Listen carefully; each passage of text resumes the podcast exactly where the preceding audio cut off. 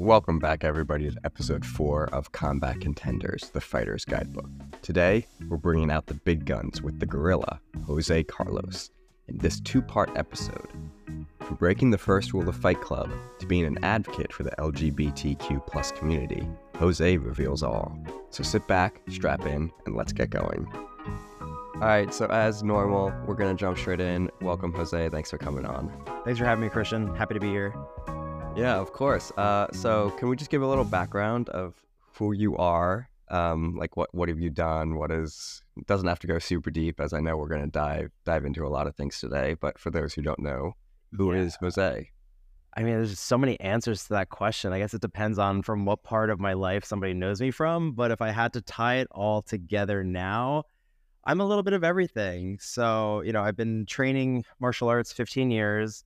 Um, like most people, we started off young with a taekwondo background. Um, so I did that for a little bit, and you know, I got beat up one day in middle school that I kind of instigated the fight. And from there, I was like, well, this didn't work. And I kind of became a hothead little kid who was like, I'm going to teach myself how to fight because it was the beginning of like jujitsu being really popular. Um, you know, UFC was finally mainstream. So I took a jujitsu class at 14, didn't go back until 17 because I started doing the YouTube track. Um, and from there, like I started doing Fight Club in high school. Um, so we could talk about that later. And then that actually led me to uh, play rugby for a season, which led to wrestling for a season, which then led me to actually go back to jujitsu. Which from there I dived into Muay Thai and MMA. Um, MMA eventually led to uh, picking up judo and then finally boxing. So over that span, I've just kind of really been in all of the different art forms um, to learn as much as I can, um, you know, for a variety of reasons. And I've trained at so many different schools across the tri state area. Um, you know, so I've had lots of good instructors, lots of bad instructors. Uh, and we'll we'll dive into all that as we go. I mean, it's just such a hard thing to piece together. Uh, you know, I sometimes don't really realize how much time has passed in the equation. Um, now that I'm 30, and I'm like, oh, half of my life has been spent doing this now. Yeah, that's. I feel like we've recorded for two minutes, and there is already so much to unpack in those sentences you just said. Um, I feel like this episode is gonna be a lot off the rails. Yeah, Yeah, I mean, it's. I hope everyone's ready for some unhinged on sensory. Um, it, will be it'll be fun. It'll be entertaining, and it'll provide a lot of insight that I feel a lot of the martial arts community doesn't usually get. Um, you know, for for a variety of reasons. So buckle up, everybody. All right, so you you mentioned that you did a jujitsu. You started in the taekwondo karate kind of area, and then you you wanted to try jujitsu for maybe some self defense reasons or just learning to actual fight. And then you said you kind of like bailed on that almost immediately and turned to YouTube. So what was the thought process behind that? If you could, Yeah. So, you know, growing up, I grew up through the WWF Attitude Era. So as a kid, like my my thing wasn't like actual fighting at first. It was I wanted to be a pro wrestler. And me and my friends in middle school, uh, one of them had a trampoline in the backyard. So, you know, like most kids do, you start reenacting, you know, WWE stuff. And that kind of just carried a lot of energy into personality for me. Um, and so I was like a hot headed kid. Was like, yeah, I could fight, whatever. And, you know, I, I probably took a lot more beatings than I did win. Um, but it never stopped me from being like, yeah, I'll, I'll fight. I don't care. Like if I lose, I'm still stepping up. Like most people would kind of bail immediately. Um, but so what happened was, uh, through Little League Baseball, one of the parents, like he was, you know, doing jujitsu and he took me to my first class. And, you know, from there, I was like, I was 14 and it was a, a, room of adults. And back then it wasn't like how it is now, where, you know, you have all these kids' classes and, you know, uh, people not really beating up on the younger folks. So, like, I was kind of like just thrown in trial by fire, which kind of really lined up with how I have trained my entirety of my martial arts thing now. Um, so I, you know, got to high school, was like, yeah, like I want to fight people. And so I started learning some jujitsu online after that. And I both participated in organizing and competing in Fight Club after school. Um, so that was an interesting thing at a private all boys high school because if I would have gotten caught, I would have been expelled. Um, but we uh, we kept it tight and short, and I knew when to quit while we were ahead.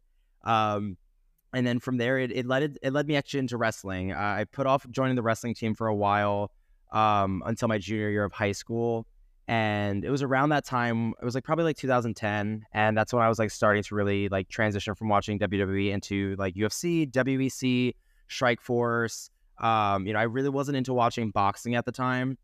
Um, that's something that I didn't start really getting into more recently.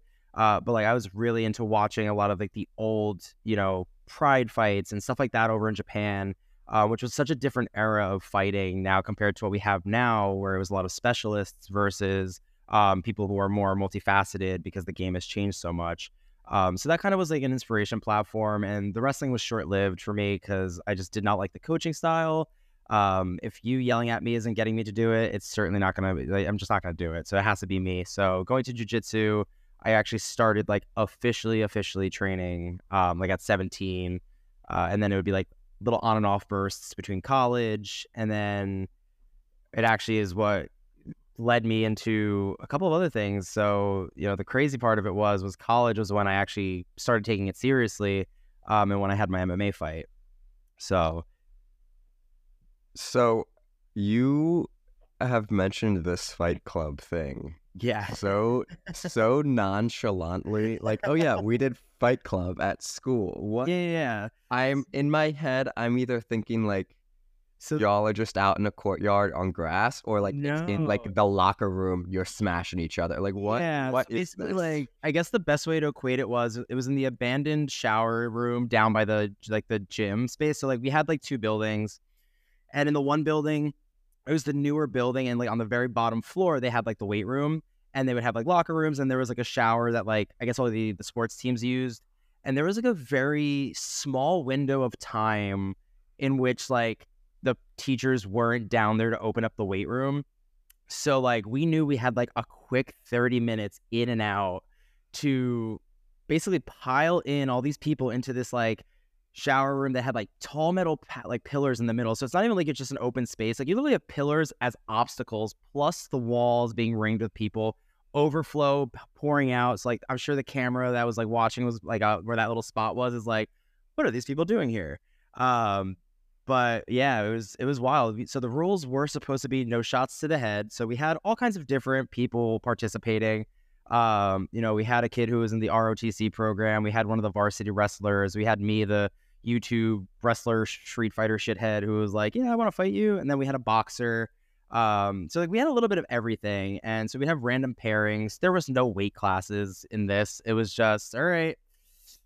Everything goes except for hits to the head, and obviously people were getting hit in the head too. The whole point was to just not have it be visible marks. But uh, had a two and one record. You know, uh, we we were happy with that. Two submissions, one loss to the varsity wrestler, which I was like, you know what? Everyone thought I was gonna get killed immediately. I held my own with him, and it, it kind of helped my stock just enough to be like, you know what? The fact that this did not go the way everyone part, you know, assumed.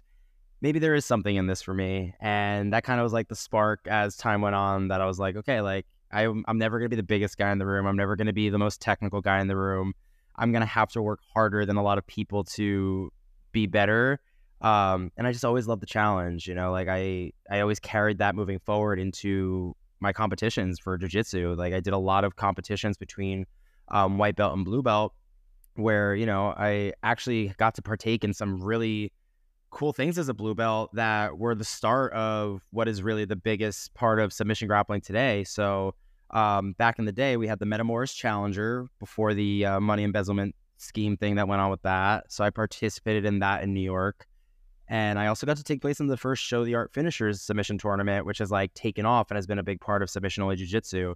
Um, so this was like Gordon Ryan was probably still a purple belt, uh, brown belt, um, you know, pre being problematic um, and stuff like that, you know? So like I really have been around some very high level people for a long time. It's just that my life path has taken me in a different direction um, and maybe delayed a lot of it. And I've had to realize some other things that not a lot of people in the martial arts community take the time or have, you know, the need to explore because of certain other elements. You know, I, I had to deal with identity things um, and coming out after my fight. So like there has been a long period of time of like figuring out where I fit into this space um, and what I want that to look like uh, for myself and to kind of have a blueprint for others.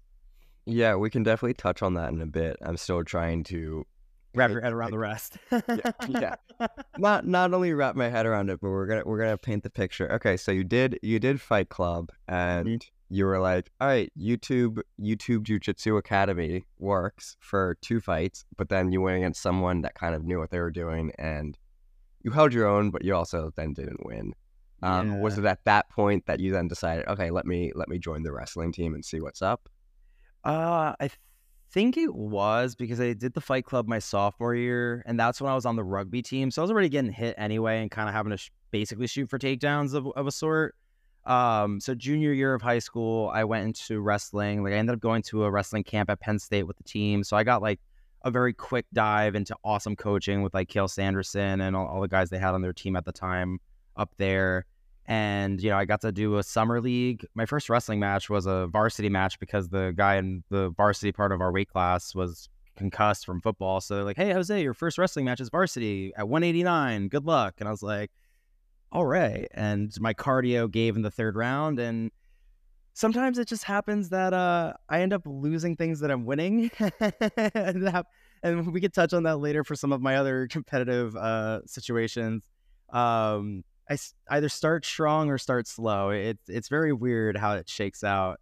Um, but it, it, was a very quick transition into jujitsu from there. Um, and you know the biggest thing at that point was okay.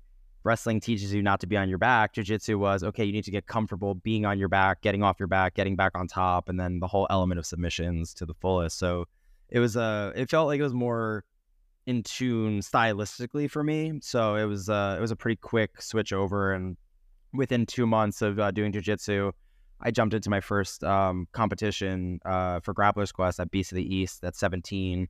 Um, and that was open weight because I think back then certain age brackets, like up, up past like 175 or 180 or whatever it was at the time, is like 180 plus. And I was like, all right, well, this is this is what we're doing. Cool.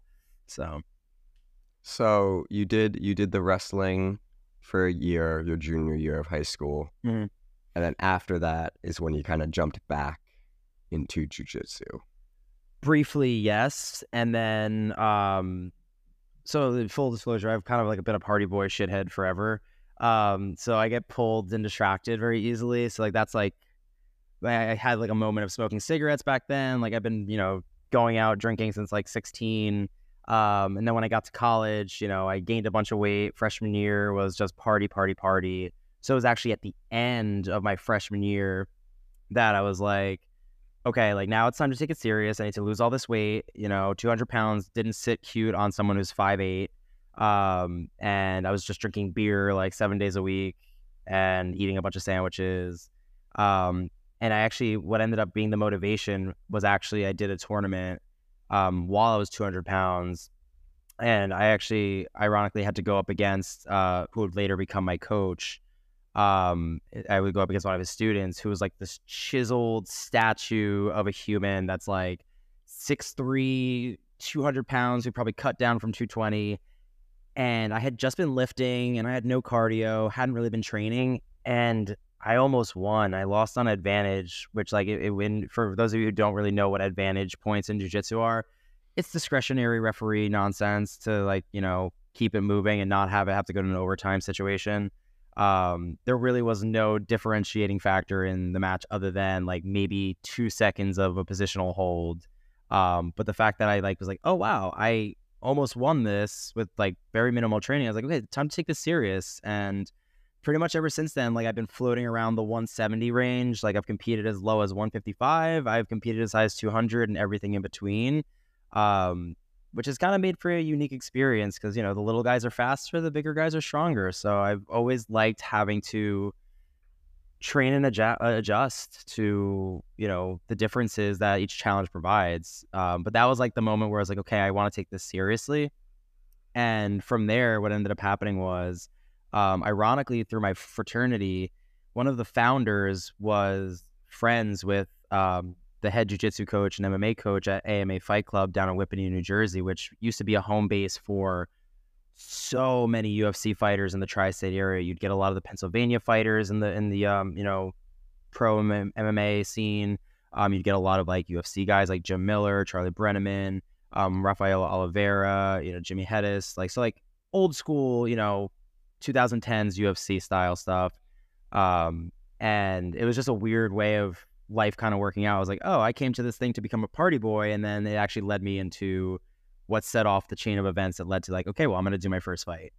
So yeah, so up and up until this point in your life, you've clearly been interested in the martial arts and fighting. Um, you've had some adversity, but generally your overall attitude and strength and just go for it grit has kind of gotten you out of some situations or even kept things close. I mean, it's also you got, it's gotten me into some situations. like I definitely uh my advice to everybody is if you're gonna, you know, get in a fight, let it be out of self defense. Don't go instigating things online because then you're culpable and accountable to the problems you cause, and you take the ass whooping that you get. So yeah. So I guess I guess what I'm trying to ask now is stepping into that gym for the first time, which is filled with professional fighters and not even professional fighters, but just people that have been doing this a long time. Mm-hmm. Was that kind of like an eye opening, holy shit experience for you? Yeah, I mean, I think it's also created like a big imposter syndrome later on in life because I, you know, at the time I was maybe 19, 20. Um, because when I had my my MMA debut, I it was the night of my 21st birthday, so I literally was just turning 21. So like at that time, you don't really realize how far ahead everyone is in that moment. Like you do, but you don't. You know, like you you're at that age where it's like, oh yeah, I could do this, I could beat up anybody, and then all of a sudden, like you go from thinking you're the hammer, you're just the nail, and you're just getting like thrown around, whether the person's light years ahead of you in grappling or just so much more technical and spar uh, striking. Because I wasn't even a striker yet. Like I just started taking up Muay Thai at the exact same time that I was jumping into the MMA classes. And because I had gotten my blue belt while I was there, they're like, okay, yeah, like you can jump into the uh, amateur and the pro sparring sessions. Like your grappling's fine enough that like you'll be fine. Like, you know, you'll you'll pick it up as you go. Um, and you know, I had really, you know, fantastic coaching for Muay Thai. Um, Nak Muay legend, Kaensak, based out of uh he's now out of Pompton Lakes. He literally created my style. Like I don't think I've seen a lot of traditional Muay Thai people who incorporate so many spinning attacks, flying attacks, and you know, basic techniques all in one so seamlessly and fluidly. Like I still watch some of his videos today and I'm like, wow, I still do that. And now it makes sense where this came from. And it actually helped me level up to be able to survive in those rooms. Um, you know, and I was also smaller at the time. Like around that time, I was walking closer to 160, 155 when I was competing. So, like, they would kind of also like let me go with the lighter weight classes for some of the stuff. So, like, I'd be getting to go with the guys at like 125, 135, 145, 155. But then when I would like pack the weight back on when I'm like at 175 like I am now, then it's like, all right, Jose, you're going with the welter weights, the middle weights, the light heavyweights. And that provided different challenges and also kind of fostered like an ability to like, okay, like I can take some of the hits. I didn't like it as much back then. I, I feel more adjusted now, but we definitely had some guys where I, I, got sapped by some liver kicks. I got dropped by some, you know, strong punches where I was just like, I just want out.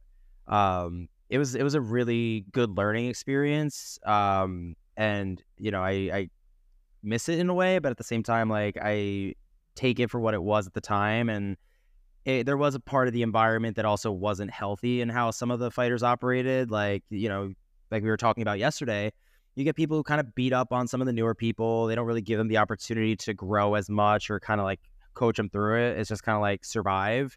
Um, so there were like little elements of both. And you find so, that in a lot of schools. Yeah. So when you when you went in there and thinking, you know, as a twenty year old kid, I mean, I have similar experience to that. You think, oh, I I'm I'm awesome. Like I I did wrestling, I do jujitsu, I I'm awesome. I can't be beat. Um, and then you just get your ass whooped. Yep. Um, was that at all disheartening, or in your eyes, was it, oh, I have work to do? Like, what was kind of your perspective on that? I feel like it's a little bit of both. You know, I think it's like the whole concept, and you know, everyone says like, "Oh, no ego in martial arts," but like some martial artists are some of the most egotistical people you'll ever meet, and they kind of preach that no ego nonsense to tell themselves that. But like you, you see a lot of people who like lean into the macho ness of it all. But I definitely feel like there were elements of that for me at the time because I was still experiencing that within myself. Um, but it did also light a little bit of a fire where it's like, okay, like I was in the gym two, three times a day, whether it was like, you know, going to the weight room or going for a run or training twice a day for three hours a clip, plus going to my college classes. Like I was really hyper focused on making it happen at that moment. And I was willing to like make the extra sacrifices because there was less actual life stuff to have to worry about. Like, you know, listen, I had to worry about my classes, my grades, you know, worry about making money, worry about training. But it wasn't as like big as it is now as like someone who's entered my 30s where like I have two dogs, I have a relationship, I have, you know, to deal with family things. I have to still make sure I'm making money. And life gets a little bit harder to just be so focused on just the one thing. And a lot of people do do it. Um, but I I really realized early on because of the people I was training with and the stories I heard and seeing the financial hardship and recognizing there isn't really a lot of money in fighting because of, you know, the big, you know, fish that we like to talk about, fighter pay. Um, regional fighters get very little. There's no health insurance. And then you start looking at UFC fighters. Some of them are making 10,000 to show, 10,000 to win. And then you, you're not even accounting for taxes or what they're paying out to their corners for training camps. So I realized early on that it wasn't going to become a thing that was going to be long term in that regard, but I saw other opportunities as I kept going. But it, it, definitely created the the desire to push myself more, and I eventually learned as and it took years to get there, but like I realized that I wasn't really competing with anybody else. It was like okay, I have to compete with myself Like I need to push myself and set whatever my markers are because if you're trying to beat somebody else, there's always going to be somebody better than you. And it's not even necessarily that they're better. It's just sometimes styles make matchups. You could have a bad day, they could have a good day. There's just so many factors involved. And that's actually one of the things that makes the sport so beautiful is like any given day, anybody can show up and shock the world. Yeah, I think I want to talk I want to touch on three things that you've brought up in kind of this sequence. Um, the first one is ego and the, the preaching of no ego. Um, I'll be the first to say it. I have an ego, but not in the ways that people think. It's when sparring, you know, don't beat people up. If someone hits something good on you, you know, be like, hey, that was a good teep or nice head kick or thanks for not sweeping my ass. Like that's like that's that's my perspective on no ego. But at the same time, I'm training to be the best. Mm-hmm. Like, I want to be the best. And if I'm the best in the room, I need to go find another room where I'm not yeah. the best to then become the best in that room and then right. so on and so forth. So I think I think it is like a weird thing in the martial arts cuz like I think it's actually love him or hate him Conor McGregor said this thing. He's like at the end of the day you have to feel a certain way, so might as well feel like you're the best. Yeah. So it's really interesting that you you brought that up. Um, yeah, you have to learn where when and where to check it. Like I, same thing. Like listen, I I have a lot of personality. I definitely many people would definitely agree that I have an ego, but I think the big thing is kind of knowing when you need to leave it behind. Um, especially like you know, as as people who have taught before, you know, we we're in a different position because we have to humble ourselves and be able to articulate certain things and pass that information along to people and set an example too. You know, like what we set out there also is what will be put out to other people and carry longer and further reaching than we may even realize at times. Like th- that could be the difference in someone wanting to stick around or them completely abandoning the pursuit of it early on or later on too. I've seen a lot of people and even me, like I've I've been stunted a few years in the grappling world because of a bad experience with my old coach, um, where it made it hard to trust again. And, you know, you could really alter the the track of someone who truly loves the sport or wants to fall in love with it by how you conduct yourself both from an ego standpoint and even just like a humanity standpoint. Um, so it's it's a tricky thing. It's hard to navigate. Yeah you definitely got to know when to check it. One one thing i like to say is train like i've never won but then compete like i can't lose. Yeah. Right? And that's kind of like that mindset of knowing when to have an ego and when to check it. The uh the other thing I wanted to talk about was like the fighter pay. Um, obviously, you have to do this because you love it. Yeah. There's no money. You're you're in it for the wrong reasons. Hundred percent. I mean, you hear you hear people making millions of dollars, you know, not even for championship fights. I mean, I think there was recently like a, a thing that came out in a in some court studies where CM Punk made like a million dollars on his UFC debut. Right. Um, just because you're a good fighter does not mean you will be paid well.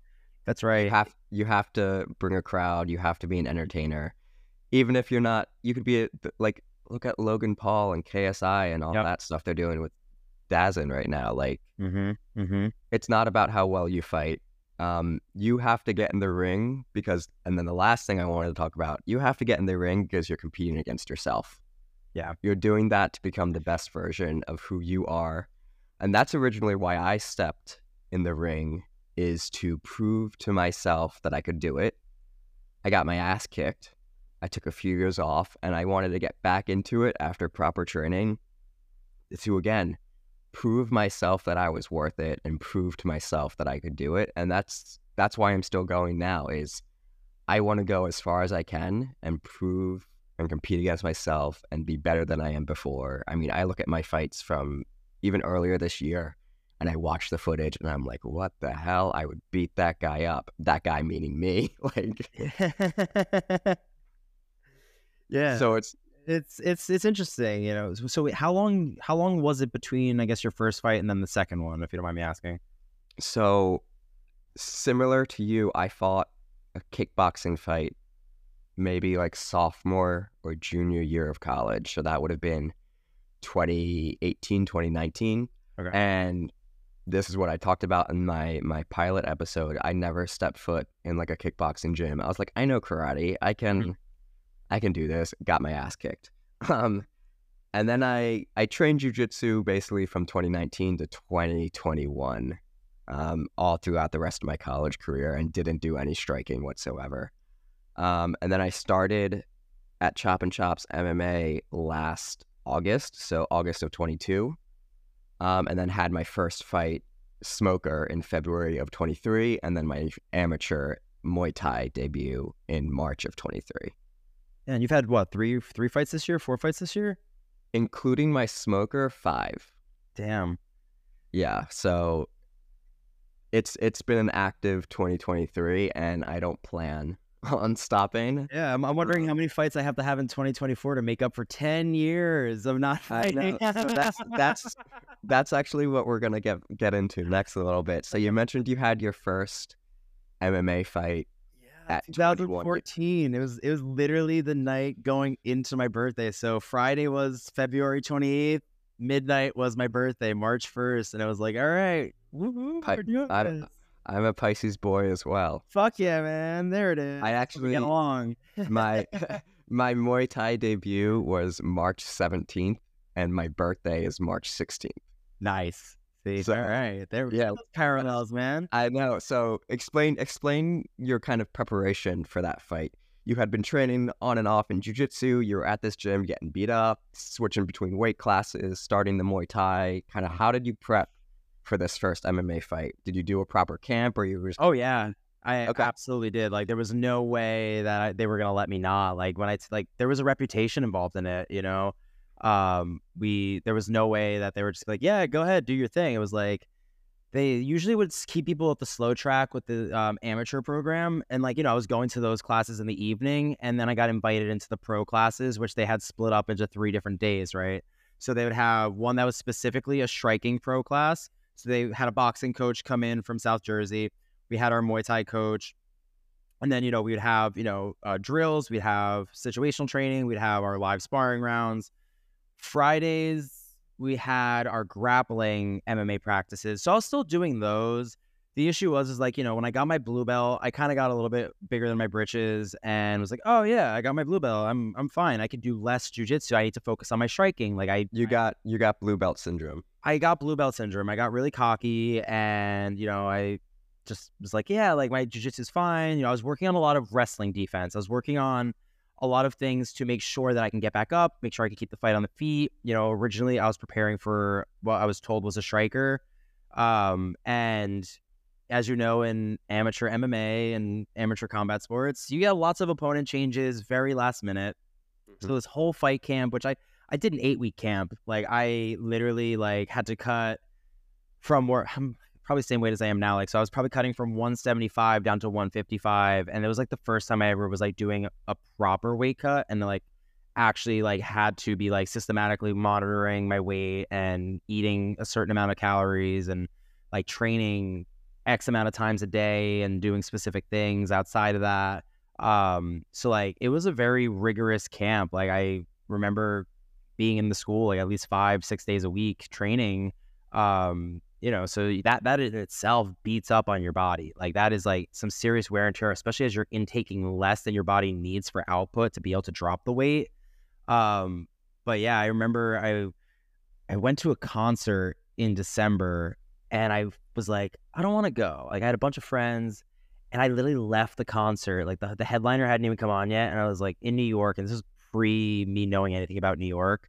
I was like, all right, guys, I'm getting on a subway back or a PATH train back to Hoboken. I'm gonna go hang at a friend's place, but I'm done. Like I, I don't want to be here. And it was after that night where I was like, okay, no more partying, just two months nonstop, like training, clean eating, you know, no drinking, no smoking weed, no nothing. Um, ironically, I was also a lot less crazy of a party boy back then, which I don't even know how that's possible, but like I, I made it work. And that's why I'm like, okay, I did it once, I could do it again. Um, but yeah, it was it was wild. Like I my body went through something that like most people will never experience in their life because it is like fucking hard stuff. Like you you know it too. Like I know you were saying you you've dropped around 15 pounds. Like to have to do that and keep it down and then like, you know, if you're, you're going in there to hurt somebody, they're coming in to hurt you. Like there's so much mental warfare involved in that too. Like it was it was an experience that like it's hard to explain to somebody who who hasn't been in that position before. Yeah, it is the fight itself is not easy. However, the training's harder. The preparation the, hardest, the hardest part of the camp is not the fight. Yeah, that's supposed to be the reward. Like you did all the work, you're here now. This is what you get to do. Like it's all the work into that that literally is is the hard work. Like you don't. I mean, your people. You don't get to have a life as much as you normally would want to. Like you're, you're making a lot of sacrifices and it affects the people around you too. And you need to have people around you who are able to understand what that's like because if not, like people will take it personally and it's not. It's this is what I'm chasing and here's why. Like I, I'll see you when I get to see you, like, or figure out how you're going to fit into the equation, but it's not the way life operates outside of a fight camp. It is an extremely fulfilling journey, though. Yeah. Even if you lose, knowing you put in that work to even get into the ring, it is you do go through a transformation and I think there is a more yeah. appreciation and gratefulness for for just life in general. Like yeah. like you said, if you do not have people a support system around you, and by support system, I just mean people that won't get pissed at you for not showing up. Yeah. Like again, like you said, competing against yourself. You're not doing it for the money. You're doing it to better yourself and do it for you. Do it for you. Like that. Especially, especially at amateur, you're not making money. You're lucky if you're getting a percentage of the, the the ticket sales that you're you're you know doing, which is also a headache. So for anybody out there who plans on coming to somebody's fights, not even just ours, understand that there's a lot of extra pressure on us when someone's saying, Hey, you need to sell these tickets, especially when they're still doing the physical tickets, which I'm like, we, we got Eventbrite, we got all kinds of things. Create a ticket link. Don't make our lives harder. Uh shout out, shout out to AFL Promotions Muay Thai in New York. They do all their tickets digital, which we yes. custom links for that. So. I, I I've been to the AFL fights. I would love to still fight for them. Um, Resilient is one of my one of my sponsors, um, and I know they sponsor the events. Um, I, I, will say that of all the uh, fights that I have been to over the years, I really love what they're doing. Um, they have it pretty down packed for for a newer company in the scene. So much respect to them both. Uh, but yeah, it, it, it's a lot of work. It's a lot of extra stress on on a person when you're already like so overwhelmed and hyper focused on this one thing that like to add that into the equation like and then like I remember when I had to hand tickets back and deal with all this stuff and collecting money back in the day like this was like 2014 we didn't have all those fancy like you know things out there it was like okay here's the stack give back the leftovers when you're done and it was just like dude like i'm just trying to cut weight and fight like yeah co- collecting the money and then you give them the and they cut the, it's it's a whole thing i remember yeah yeah it's a it's a whole thing um but so how you did the fight camp, stepped into the cage. What was the result of the fight? So there were a lot of things that I went interesting. So I was the first fight of the night, first fighter to walk out, and you know what it's like when, when when it's time to make the walk. Like you know, it's very rare that somebody doesn't make the walk out, right? So like I've seen a couple times where people just no show, but once the music hits and the lights are on, like you are center of attention, and you a switch flips in you. What a lot of people didn't know uh, about the night of my fight was I wanted to walk out to a certain song and they didn't have it. And I was like, how the fuck do you not have Hell's Bells by ACDC? Like, I'm sorry. Like, are we not in a fighting arena right now? Like, what are we doing? It was the Sands Casino in, in Bethlehem, Pennsylvania. I think it's called something else now. Um, but so I was like, I don't even know what the second song I gave them was. And like, oh, we don't have that either. So now I'm like, what the fuck do you mean you don't have either song I asked for? So one of my other teammates who was supposed to fight in the main event, I guess his opponent dropped. So he was like, hey, like you you can use my song. And I was like, okay, it's like it's a fitting song. Like my nickname's the Gorilla, and he gave me Welcome to the Jungle. And I was like, all right, cool, whatever.